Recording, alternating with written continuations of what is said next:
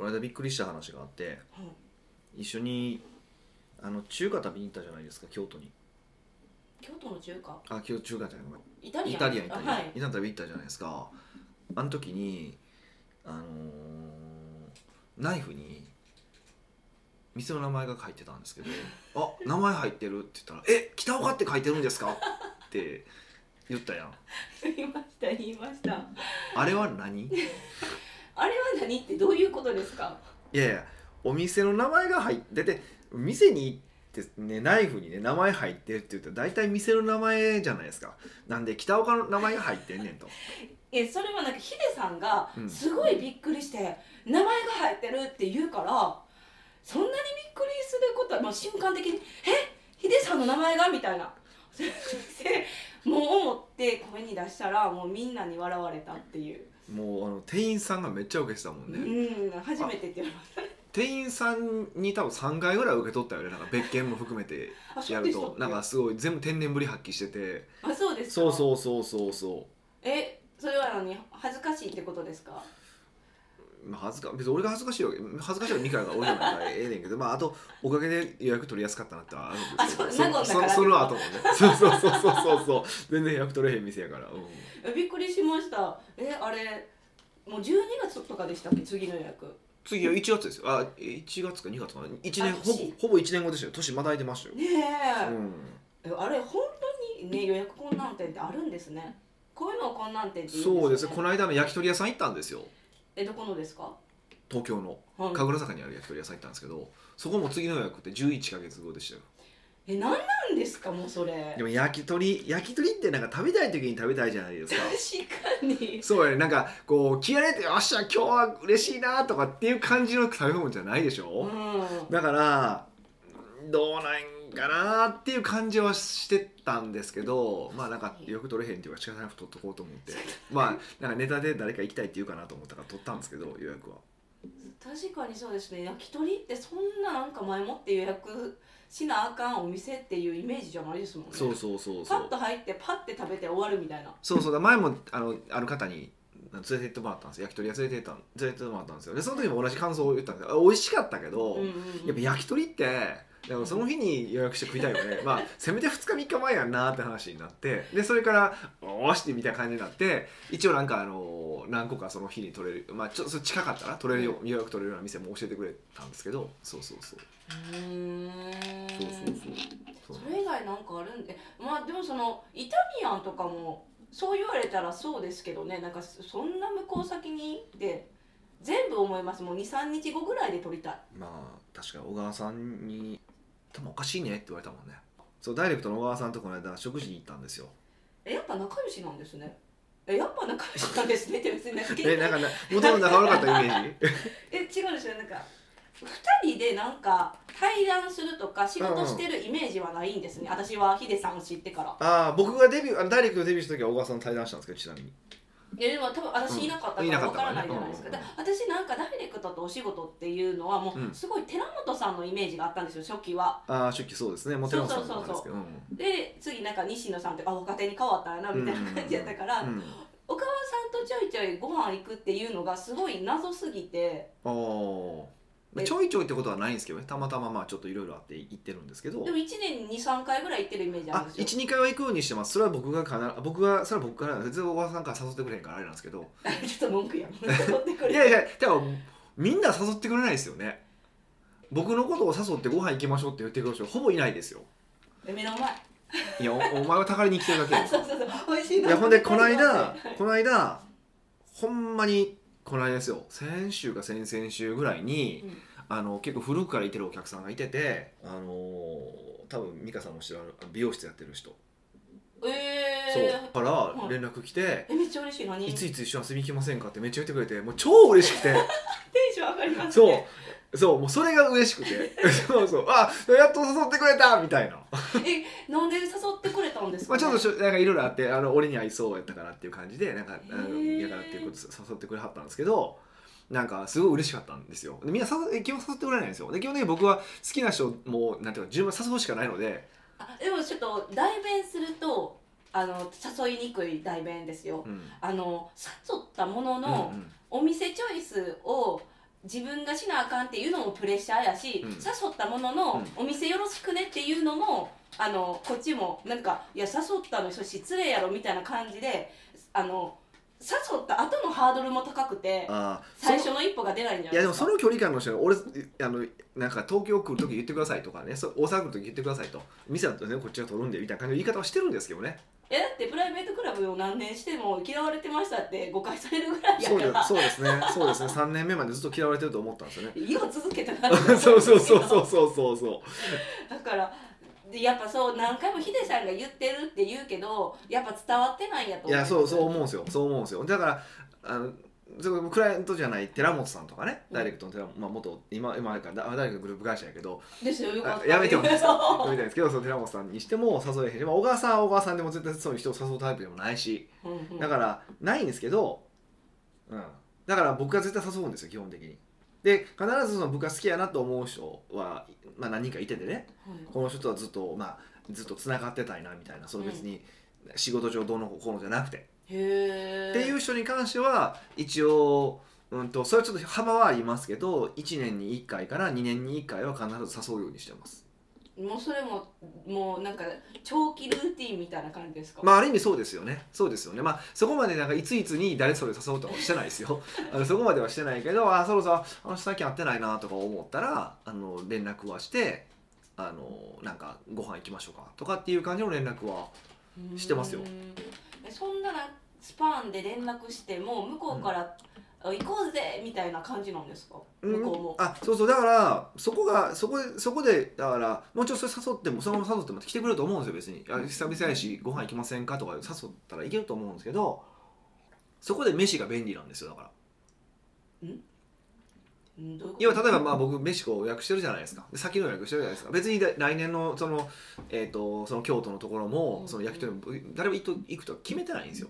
あそういう感じなん決めてないんですけど、うん。その時に例えば1か月ぐらい前になってじゃあ誰と行こうかなって考えた時にあじゃあ最近あの人誘ってないからあの人行こうとかっていうのが自分でも探す誰がおるか誘う考えれるしあと言いやすいじゃないですか。1年待ちの焼き鳥があってたまたま1か月後に取れてるんやけどよかったら行きませんかとかすごい言いやすいじゃないですか、うん。そうなんか久しぶりにご飯行きませんかっていうよりももうちょっとなんか自然に誘いやすいでしょ。テクニックすごいすごいですね。テクニックってことじゃないけどそういう意味でもう便利やなと思って僕は取ってるんですよえー、その時に、うん。と取り役取る人数とか気にするんですか？なんか気になってきた。だってその1対1なのか、うん。複数人で予約できるのかうん。分からないじゃないですか、それも店のあれによるじゃないですか。あ取れる枠にようん、るってこと？2人しかあかんんっていうところもあるしマックス取ってもいいよっていうところもあるし、へね、えだからこの間のイタリアンはちょっとダメ元であの2名の回と6名の回2回取れますって言ってみたらいけたけどいけたから ぶっこぶっこんだけど。ろもっと6名から8名ぐらいにまた書いてなかったでしたっけ？8やったっけな？あそうそうでもどっちかですね。はい。ね。で人数多くいけるのとってやっとけばまあ人数少ないのはあのそういうなんかちょっと仲のいい友達とやし多い方はなんかプライベートクラブとか、まあ、うん。ちょっと仲のいいグループで行くっていうこともできるじゃないですか。へえっていうふうに考えいうふうに使い分けてて、はい、それだけなんですよ。でも小川さんから見たらその一緒にこの間、まあ、比較的予約の取れない和食に行ったんですよ小川さんと？そうそうそうそう。そもそも小川さんは食好きなんですか？いや食べたら美味しいなとか言うんやけどね。いや言うんやけど多分そこまでパッションはないんですよな ないないんやけど、はい。でであので次の予約も取って帰ろうと思って次の予約いつですかって言ったら8月って言われたんですよ。え？8月ってその3ヶ月あ今年の8月ね、あうん。ー8月って言われて小川さんに「8月そんな予定立てるんすか?」って言われて「いや立てますよ。立てます全然立てますよ」って言ってあ小川さんからしたら食事のためにそんな先予定そうそうそうそうっていうみ感じなんでしょうね。だからそれは全然価値観やから全然わかるし。そうですよね。え小川さんはどういう価値観でもう仕事大好き人間なんですか？まあつ仕事は大好きですよね多分ね。まあでもそれ以外もあるんでしょうけどまあ僕みたいな多趣味ではないですよね。へえ、でも全然イメージがないから。うん。でもやっぱりいや分かったことはあのだいぶ先の飯を予約するのは相当少数派なんやってことがやっと分かってきた。あそうなんですね、うん。えもう私はヒデさんを見てるし、まあ、うん。ヒデさんの周りのお客さんとかも、うん。まあ、そういうの好きじゃないですか。そうですねそう。だからえそれが少数派ってい今びっくりしてます？た多分少数派なんやまあまあ絶対とは言わないですけど、はい。まあ少数派なんやろなって気はししてきました。へだから仕事のことだったら長期の予定は立てるけど遊びのことだったら長期のそのプランを立てないんだなっていうのを思いましたしね。やっぱだから仕事優先してるんやなっていうふうにはあの本人はどう思ってるか分からんけど少なく行動だけ見るとそうやって仕事優先してるよねって思いますよね。あーそうですね。まあでも普通の価値観やったらそうなっちゃいますもんね。だってこう人生における一番なんか占めてる時間って仕事ん？経営者は違うんですか、まあ、時間が長いのは絶対仕事ですよね。そそれはあの僕もなんか働いてるのに見られますけどそれは働いてますからね。あの意外と、どう見えてるか知らないですけどあの働いてますからあのやっぱ仕事が一番その考えてる時間も多いしうんうんうん、あのね、なんか手動かし時間も短いかもしれへんけど考えてる時間でどう考えても長いしそう頭の占有時間はずっと長いしねずっと考えてるしある意味で言うと。うんうん、だからそれはそれで全然いいと思うんですけどね。なんか、うん。うん、とはいえ自分の時間の取り方ぐらいはなんかねちょっと楽しくしたいじゃないですか。はい。えーそまあまあまあ。まあそういういろんな人もいるよってことですよねうんうんどういうこと？えーだからあの先予定立てへん人もいれば立てる人もいる。そうですね。あのしそれこそ知り合いにはあ知り合いでいてるのはもう2週間以上あ2週間後以上の予定は絶対立てないっていう人いてるよ。え逆に怖くないですか？どういうこと？何にも立てないってことですか？そうその人はあの何あのあの何えっ、とパーソナルトレーナーみたいなのしてるんですけどでもはい。2週間後以降のよく取れへんのですよ。えー、えそれ逆に怖くないんですか？だってうん2週間以降の売り上げがないってことですよね、うんうんうん。うん強気。強強気よね。かすごいビジネス上手なんですか？いやそんなことないですよ。北岡さんどうしたらいいの？っていつも言われるから。えでも2週間後以上そうそうそうそう。まあ今はちょっと変わってんかもしれへんけどね。うん。少なくとも45年前はそんなこと言ってましたよずっと。まあでもそれでもビジネスって成り立つんですね。でそれはだって向こうが求めさえすれば全然だって今4年待ちの包丁があるぐらいですから。包丁4年ってどういうことですか？すごいよね。えいる？いやかっこいいんですよ。あれすごいかっこいい。そうどうでもいいか。いやどうでもいいかもしれない。いやその4年待ってきた時に、うん。何なんです？それは何切りやすいからそんな人気なんですか？もうもういや謎もうそこまでいったら人気だから人気なだけですよ。行列が行列をそうそうそうそうそう。だと思いますよ。多分。いや切れる包丁なんていくらでも世の中にはあるから、うーん。そうそうそう行列を作ればいいんですね。でも確かになんかめっちゃおしゃれかっこいいんですよね。まあいじゃあ4年後の誕生日プレゼントします。いやいいわ。だから料理人とかに手回したら半年なんか3か月後とかに作ってもらえそうやから。あーすごい。そんな欲しいんですね。え？やっぱり。そう回してまで。めめっちゃかっこいいんですよ。こ後で見ましょ 見ます？そうそうそうそうなんですよ。だからそうですけどね。だからまあねそうですよ。難しいなううん。でもそのねこ今回のポッドキャストを聞いていただいて、うん。あのそうやってお店の先取りしてからなんかその時に久しぶりな人を誘うっていう手法も学んだからぜひ皆さんもね、まあ、そもそもその場合その前にその予約取れない店をどうやって取んねんってとこから始まんねんけどね。1個目1回目。1回目がそこはやっぱなんか声かけですよね。あの紹介してくださいとか行きたいとかこう。まあまああっちこっちに言っとけばどっかから現れたりとかしますよね。あと食うのを好きキャラにしておくと北川さんここ行ったことありますよここ行きませんかみたいなのも来てくれるようになるし。へえそれはもうやっぱり言い続けることにはなるんでしょうけど、うんまあ、それをするのにもやっぱお金も稼いどかないから食費代がすごいことになるから、まあたすごいからねうちの接待交際費はね本当ね、まあ、それも経営者というかビジネスされてる方の醍醐味というかね。うん、はいぜひねなんかそういう取り方もあるんですよってことを知っておくといいかなと思いますね。北岡秀樹の奥越えポッドキャスト。奥越えポッドキャストは仕事だけじゃない人生を味わい尽くしたい社長を応援します。改めまして北岡です。ミカです。はい。今回のご質問は？い私です。はおおななんですか突然いやそのさっきの前半戦で、うんあの行列が行列を作るって言ったじゃないですか、はいはいはいはい。えなんかそれってどのビジネスにも行列さえ作ったらじゃあうまくいくってことですよねまあどのビジネスもとは言わないけどもあまあまあまあでも行でも行列を作れば行列ができやすくなるっていうのは絶対ありますよね。そうです。ねさっき人気が人気やから人気になるみたいな、そうそうそうそう。あれです。でそれの作り方気になりました、ああなるほどね、はこの話をするときに多分絶対みんな知っておいたおいた方がいい。まあこれ有名な話なんで結構知ってる方も多いと思うんですけどあのフェラーリ、はい車。うん、っていうのは必ずあの欲しい人の数よりも1台少なく作れっていうなんか言葉があるんですって。へえ一台少なく作れ。そう、ん。100人欲しい人がいたら99台作れと、で一人買われへんやん。変われほん。ならどうなる？なんか欲しい欲しい欲しいみたいな。そうそうそう。で値段も上がる。えー、そのマイナス1だけで？うん。そうじゃないですか。まあどうしても欲しいですもんね。そうそうそうそう。だからあの、まあ、それが一番のポイントなんですよね。はい。多く作りすぎない。ダブらダブつかせないっていうのが基本的な考え方ですよね。はい。でまあそのビジネスの種類にもよるから何とも言えないんですけどそのやっぱポインまず一番やらないといけないことはその行列ができている演出っていうのがすごく重要で例えば昔僕がコンサルティングに入ったお店ラーメン屋さんがあったんですよ。で全然流行っそんなまあそんなは全然流行ってないわけじゃないけど、まあ、比較的流行ってたんですけどなんか全然こう伸び悩んでるって話になってなった時に僕がやったことがあのーそれカウンターとテーブルの店だったんですよ。ラーメン屋さん。そうそう、はい。テーブルやめましょうか？って言ったんですよ。へえ席数が。減らしたんですよ。はい。そうすると席数減る分行列できるじゃないですか。あお外にね。そう。はい。で行列がなくなっていったんですよ。行列がなくなってきた。な長くなっていったんですよ。長くなってきたええでもその行ってる人からしたら、うん。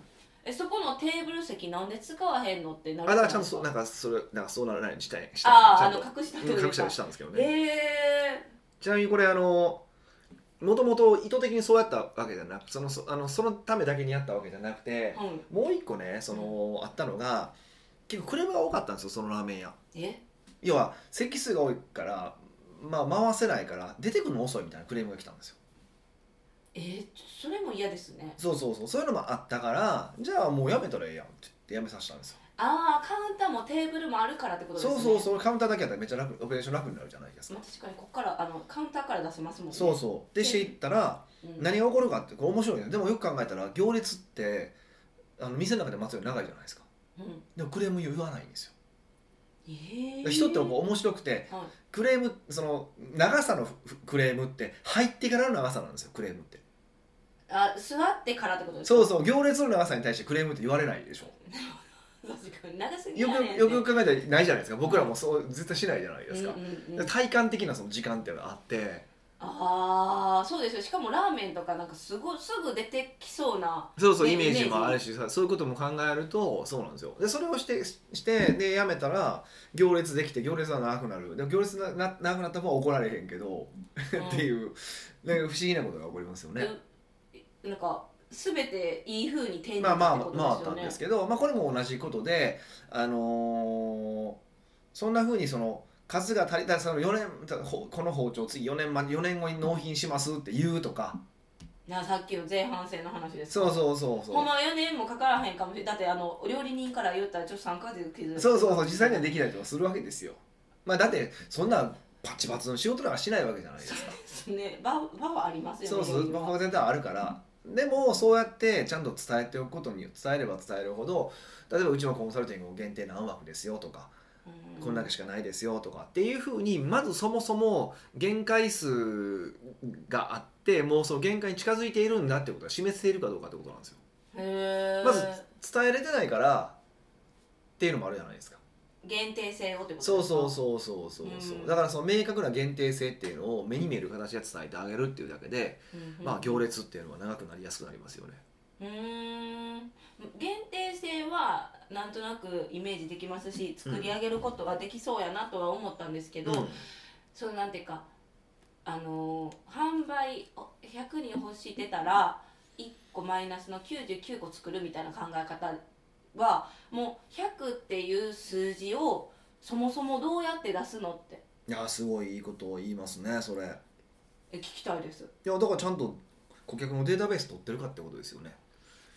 だからフェラーリの話でいくと、まあ、実際にちゃんと99台売れてるかどうかは別の話ですよ。それはあの100人いてて99人売れてるかどうかは別としてあのフェラーリって結構その新しい車とか出るじゃないですか、うん。出る時とかに売っていいお客さんを限定するんですよ。どどういう現要はフェラそのフェラーリって前は転売したら値段上がる上がるとか、まあ、その大して下下がれへんかったりとかするから資産価値が高いとされてるわけですよ。へえでもその中でこうよく買ってくれる、まあ、フフェラーリでよく買う人は買うんですよちなみに。あいやいらんやん。あの僕らの世界でははあと思いますけど。そうそうそう。一台でええやんまあ、その話でいくとうん。僕の友達は初めてフェラーリを買いに行ったんですって、はいフェラーリって買うと1年とか1年半待ちなんですよ。ええ？買に。注文してからね。はい。でじゃあ待ってる間ってフェラーリ乗りたいですよねって言われるんですよ、はい。そうですね。あ中古もありますけどいかがですかって言って、えっと、中古のフェラーリも買うんですよ。え？だから2台買わされるんですねフェラーリ行くと。せやんどんな時？代 すごいしえ何？え欲しいものはないけど中古やったらあるよ今中古であるから待ってる間1年の間これ乗りませんかって言ったら2台買えるんですよね。買ってくれるんですけど、まあ、これ僕らの世界で意味わからない話ですけどうんよく考えましたねまあ、すごいんじゃないすですか。え何言っけ？あそうそうそうなんですよ。うんでだ要はちゃんとどんなお客さんがいてるかちゃんと顧客リストを把握してるわけですよね。でその中で、転売とかちゃんとしないちゃんとフェラーリを買い続けてくれていてあの転売しない愛してくれるお客さんっていうリストもあるわけですよわかるわけですよ。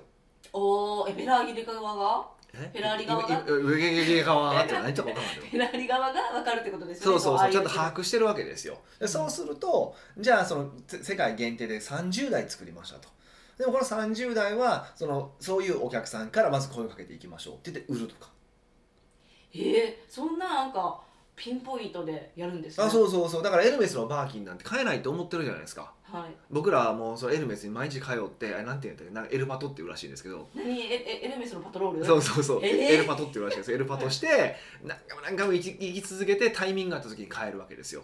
あって聞きますよ。っていうのが僕らのイメージでしょ、まあ、はい。じ事実は実際そうなんですけどって話があってやっぱりエルメスをめちゃくちゃ買ってる人のとこには「あ入ったんでよかったいかがですか?」とかね何？エルパトしてる人を差し置いもちろんもちろんもちろんもちろんエルパうトエルパトをすっ飛ばして それ専用のものもあったりとかするわけですよ。ーん。でそそういうもんじゃないですか？それはやっぱお客さんをい優遇してるってことですね。そうそう。あの VIP な方々そうそう。だからしっかりとそのまず自分のお客さんがどういうお客さんがいるのかってことをしっかりと把握するっていうこと。うん。把握してその上で、えー、とその人たちが欲しいものを提供していくってことですよねへえその把握は難しいですよね。簡単？難しいですか？えわかんないですよ。顧客データベースを取ったとしてもなんかよくヒデさんが言うのがお客さんが欲しいって言ってるものはを売るんじゃなくてあお客さんが欲しいっていうのを売るんでしたっけ、うん、売るんですね。必要なものを売るんじゃなくて、あそうそっかそっか。必要なもの。あ勘違いしてましたうんね、うんうん。へえでもそのほんまに欲しいかって分からなくないですか？なんか嘘つかれてるかもしれへんってちょっと疑心暗鬼なんまあ、よですけど、く僕も言いますね。お客お客さんよく嘘をつくって話そうそうをよくしそうますでもそれもテストマーケティングとかできるわけじゃないですか。こういうのがあったら欲しいですか？とかって聞いて。か買われますか？とかだったら。はい、とかこれ販売するんです予約販売っていう形で売るとかもできるわけじゃないですか。うんうんそうやってある程度売り行き予測できたらあじゃあこのタイプのお客さんにはこれだけ売れるんだなってことで把握ができるからうん。じゃあこんだけ売ろうとか。うーん。ってことができるわけですよね。で例えば、あのちょうどちょうど今、あの今日か今朝か今朝のその奥越えアカデミーのチャットの中で、うんあのあった話が、えっとまあ、ある講座を販売してる方だったんですよ。うんでこの講座を販売しておられる方がえっとまあ席数講座なんで席数限られてるじゃないですか。えー、そうなんえ講座？だ席席があんねんから。あ会場の。会場の席数があるから、はい、だから、えっと限定数を何人っていうふうな設定をしてたわけですよ。へえで、まあ、そこで設定して終わったからそこで締め切り終わったわけですその締め切り来る前に終わったわけですよね。あの講座の終わりまで販売の終わりまでいかず埋まったってことですよね、うん先にはい。埋まったから終わりにしたんですよ、でもそれで計算するとじゃあこんだけがこの期間で埋まったんだからあのの残り何日えっ、と本当販売期間があったわけだから、そこまで最後まで売ったとしたら何人売れるな売れたなってことはなんとなく想像つくわけじゃないですか、ううん。基本的に販売開始と販売販売開始でグッと山が来て、えっとちょっと山が落ちて最後販売終了の時にグッて伸びるわけだから。はい。って考えたらあこれぐらいのうーん実は需要があるんだなって読み取れるわけじゃないですか。うんうんうん。だったら例えば例えば僕だったら次の講座だったらその人数引く2とか3ぐらいにしといて売るなとか、へえじゃあ埋まるってことですよねそう埋まるじゃないですか。うーんでしかも行きたかった人は行けなかったって人気講座っていう形を取れるわけですよ。っていうふうに繰り返していって、まあ、だんだん知見を積んでいくしかないんですけど少なくともしっかりとそうそうお客さんの情報を取っておいてそんなふうにその知見を貯めていくっていうことが、まあ、行列を作る意図的に作る第一歩じゃないですかね。うん。じゃあもうお客さんに聞き続けなきゃいけない。ただお客さんに聞きたからといって教えてくれるわけじゃない。聞くっていうのをなんか「あどうですか?」っていうふうに質問するっていうことを夫婦に捉えがちなんですけど、うん。お客さんの行動をよく見ましょうって正しいですよね本当はね。へえ行動は目に見える行動？あそうそうそう。か？商品買う買わへんとかそういうそれも含めてですね。ねだから例えばその「私痩せたいです」って言ってる人にダイエットを打ったとしてもダイエットのプログラムを打っても売れないわけですよ。ねしたい言うと思うなんでなん？って言ったら「いやそんな運動するの嫌やしご飯食べるの嫌やし」と。だからその人のだから家見たらテレビ見ながらでも痩せるみたいな ダイエットグッズをいっぱい置いてたりとかするわけですよ。まあ楽にねそうそうそうそうそう。はいってことはそれは真実はどっちかってだいやだ楽に痩せる痩せたいってことが真実なわけでしょ？はい、うんだから楽に痩せたい方法を出してその人にそれを売るみたいな。そうそうそうそう。ないしはまあ当然それだけだったら痩せないからそっからお客さんを教育していって本当はやっぱ運動もせなあかんよねとかいうふうに変えていく必要があるよねって話ですよね。うー。んうん。そうなんですね。そうそうそうそうそうなんかただ単にじゃあアンアンケートを取るとかもえあお客さんに聞き方もいろいろあるってことですそうねそうアンケートが聞くこともあります。うん。ででもアンケートだけだったらやっぱアンケートだったらこういいように答えようとかするバイアスも働くじゃないですか。そうですなんかこう そうですやっぱ日本人特にこう空気読んでなんかいいように書いてあげようとかってする人いてるでしょ。いいお客さんほどやってくれそうそうですよね。そうそうそうだからそれはそれであるんですけどまあね、うんそれだけではダメなのでって話ですよね。うーん。えインタビューとか、まあ、アンケートとかそれ以外お客さんの行動を見るとかあの質問できる方法ってあるんですか？ん？それが手っ取り早いですか？アンケート取るかお客さんのとなんか喋りながら聞く。まあそれしかであとはもう実際当ててみてあテストして。テストしてみるってことですよね。うん。でなみんなが行列作れれるようになったら、うん。ね、すごい稼げるというかなんかそれでうまくいったらそれをずっと繰り返ししていたらいいってことですよね。基本的にはそういうことになりますよね。簡単やんって思うんですけどそこがやっぱ難しいんですよね。行列作ることが、できてしまえばすごい楽なんですけどね。まあ、そこまでたどり着けるかがね。そうそ そこは大変なんですけどね。粘り強く、うんまあ、でもそれをね一個成功したら絶対後々楽ですもんね。そうなんですよ。そうなんですよ。まあそこを皆さん頑張って地道に集めるしかないですね。まあ本当そうですね。なんか面倒くさいんですけどね。でもうん。まあ、だから行列ができる店なんですけどね考えたらね。面倒くさいことをちゃんとするから。そうそうそうそう。だからラーメンでもなんかねやっぱ作るのめんどくさいじゃないですか美味しいラーメンって。あーあの汁を何時間も炊いとかなあかそうんそうそうとかね。まあ最近ではなんちゃってもいっぱいありますけどね、はい、それはまうんああれですけど、うん。そういう技術も大事ってことですね。そういうことですよ。はい。なんとなくすっきりしました、ああよかったです まあ、みんなもしかしたら知ってる内容だったかもしれないんですけどね。えまあまあね。一回そういうふうに考えてみるのもいいんじゃないですかね、うん。はい。奥越ポッドキャストではいろんなご質問をお待ちしております。質問を採用された方には素敵なプレゼントを差し上げておりますので質問フォームよりどしどしご応募ください。はい。ぜひ皆様待っております。お待ちしておりますので。ね、はい。い、ろんな過去聞いてくださった中でも質問があればそのね質問でもいいですし普通にふっと疑問になることでも何でもいいんで。そうですね。はい。思い。ますというわけでまた来週お会いしましょう